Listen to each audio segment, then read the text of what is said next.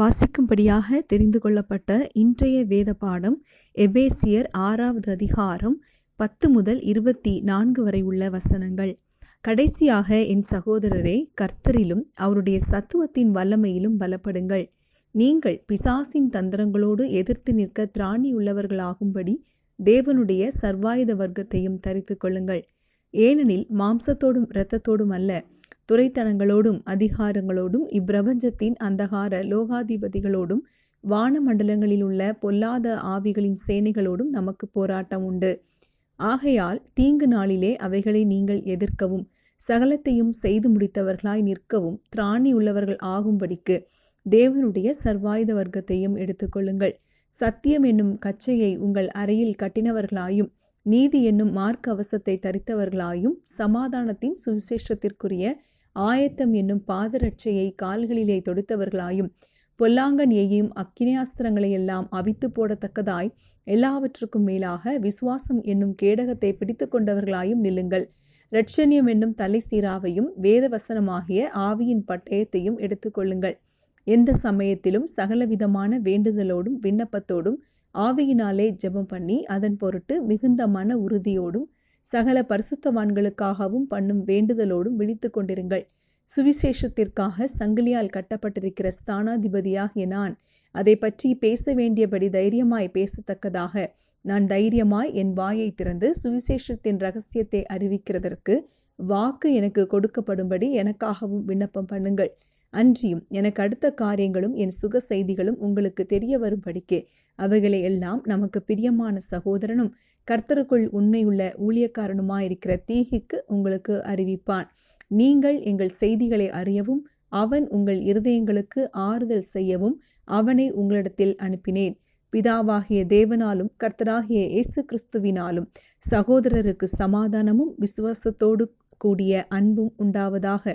நம்முடைய கர்த்தராகிய இயேசு கிறிஸ்துவனிடத்தில் அழியாத அன்புடனே அன்பு கூறுகிற யாவரோடும் கிருபை உண்டாயிருப்பதாக ஆமேன் கிறிஸ்துவுக்குள் மிகவும் பிரியமானவர்களே இயேசு கிறிஸ்துவின் நாமத்தில் வாழ்த்துக்கள் இன்றைக்கு நம்முடைய சிந்தனைக்காக நாம் எடுத்துக்கொண்ட வசனம் எபேசியர் ஆறாவது அதிகாரம் பத்தாவது வசனம் கடைசியாக என் சகோதரரே கர்த்தரிலும் அவருடைய சத்துவத்தின் வல்லமையிலும் பலப்படுங்கள் கிதியோன் முன்னூறு பேர்களோடு கூட மீதியானரை எதிர்க்க போனபோது அவர்கள் பானைகளை உடைத்து எக்காலத்தை ஊதி கர்த்தருடைய பட்டயம் கிதியோனின் பட்டயம் என்று சத்தமிட்டார்கள் இதை நாம் நியாயாதிபதிகளின் புஸ்தகம் ஏழாவது அதிகாரம் இருபதாவது வசனத்தில் பார்க்கிறோம் இந்த சத்தம் இது யுத்த சத்தமாகும் இங்கு பவுல் கடைசியாக என் சகோதரரே கர்த்தரிலும் அவருடைய சத்துவத்தின் வல்லமையிலும் பலப்படுங்கள் என்கிறார் அவர் இந்த யுத்த சத்தத்திலிருந்து தொடங்குகிறார் இன்றைக்கு வாசித்த பகுதியில் ஆவிக்குரிய போராட்டத்தை குறித்து நாம் பார்த்தோம் வெற்றிகரமான கிறிஸ்தவ வாழ்க்கை வாழ்வது என்பது மிகவும் கடினமான காரியங்களில் ஒன்றாகும் சில நேரங்களில் நாம் வேதம் படிப்பதற்கு சபைக்கு செல்வதற்கு தேவனுடைய பாதத்தில் அமர்ந்திருப்பதற்கு சமயம் ஒதுக்கி ஜப ஜெபம் செய்வதற்கு நம்மை பரிசுத்தமாய் காத்து கொள்வதற்கு அதே போல பரிசுத்தமான வார்த்தைகளை பேச சிந்திக்க அதன்படி செயல்பட மிகவும் கடினமாய் நமக்கு தோன்றலாம் இது எதனால் என்றால் ஆவிக்குரிய போராட்டத்தினால்தான் நாம் ஆவிக்குரிய யுத்த களத்தில் நிற்கிறோம் நாம் இப்பொழுதும் இந்த பாவ மாம்சத்தில் வாழ்ந்து கொண்டிருக்கிறோம் எனவேதான் இந்த போராட்டங்கள் நமக்கு காணப்படுகிறது நாம் பலப்பட்டு வல்லமையா இருக்காவிட்டால் இந்த யுத்தத்தில் வீரராக நமக்கு ஜெயிக்க முடியாது இதில் வெற்றி பெற சொந்த வாழ்க்கையில் ஜெயம் பெற்றவர்களாக நாம் காணப்பட வேண்டும் இதனால்தான் பவுல் கடைசியாக என் சகோதரரே கர்த்தரிலும் அவருடைய சத்துவத்தின் வல்லமையிலும் பலப்படுங்கள் என்கிறார் இந்த யுத்த சத்தம் நம்மை சில காரியங்களை செய்ய தூண்டுகிறது அதே போல் இந்த யுத்த சத்தத்திற்கு நாம் செய்ய வேண்டிய காரியங்கள் என்ன முதலாவதாக இந்த யுத்த சத்தம் நம்மை தயார்படுத்துவதற்காக அழைக்கிறது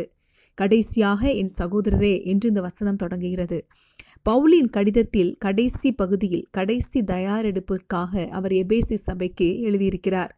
இதில் பவுல் அவர்களை சகோதரரே என்று மாத்திரம் சொல்லாமல் உடன் உடன் யுத்த வீரர்களாகவும் குறிப்பிட்டுள்ளார் எனவே நாம் ஒவ்வொருவரையும் உடன் யுத்த வீரர்களாக கருத வேண்டும் ஒவ்வொரு சகோதரனும் ஒவ்வொரு சகோதரியும் நம்முடன் கூட அந்த ஆவிக்குரிய யுத்த களத்தில் யுத்த வீரர்கள் எனவே நம்முடன் உள்ள சகோதரனோ சகோதரியோ பிரச்சனையில் இருக்கும்போது நாம் உடனே அவர்களுக்கு உதவி செய்ய முன்வர வேண்டும் யுத்த களத்தில் அடிப்பட்டவர்களுக்கு காயம்பட்டவர்களுக்கு உதவி செய்கிறவர்கள்தான் உண்மையான வீரர்கள் அத் அதை விட்டுவிட்டு தங்களை மாத்திரம் எப்படியாவது காப்பாற்றிக் கொள்ள வேண்டும் என்று ஓடிப்போகிறவர்கள் அவர்கள் உண்மையான யுத்த வீரர்கள் இல்லை அவர்கள் துன்மார்க்கர்கள் எனவே இந்த யுத்த களத்தில் நாம் தனியாக அல்ல நம்முடன் பலரும் உள்ளனர் என்பதை நாம் நினைவில் கொள்ள வேண்டும் இதற்கு தான் பவுல் நம்மை உற்சாகப்படுத்தும் விதமாக என் சகோதரரே என்று அழைக்கிறார் அடுத்ததாக பலத்தின் அவசியம் என் சத்துவத்தின் வல்லமையில் பலப்படுங்கள் என்றால் அந்த பலத்தினுடைய அவசியம் என்ன கர்த்தரிலும் அவருடைய சத்துவத்தின் வல்லமையிலும் பலப்படுங்கள் இந்த ஆவிக்குரிய யுத்தத்தில் நமக்கு கிடைக்கும் வல்லமை அது நம்முடையதல்ல அது தேவனிடத்திலிருந்து கிடைப்பதாகும் நம்முடைய வல்லமையிலோ நம்முடைய பலத்திலோ நம்மளால் எதுவும் செய்ய முடியாது தேவன் தருகிற பலத்தில் தான் நமக்கு இந்த யுத்தத்திலே செய்ய முடியும்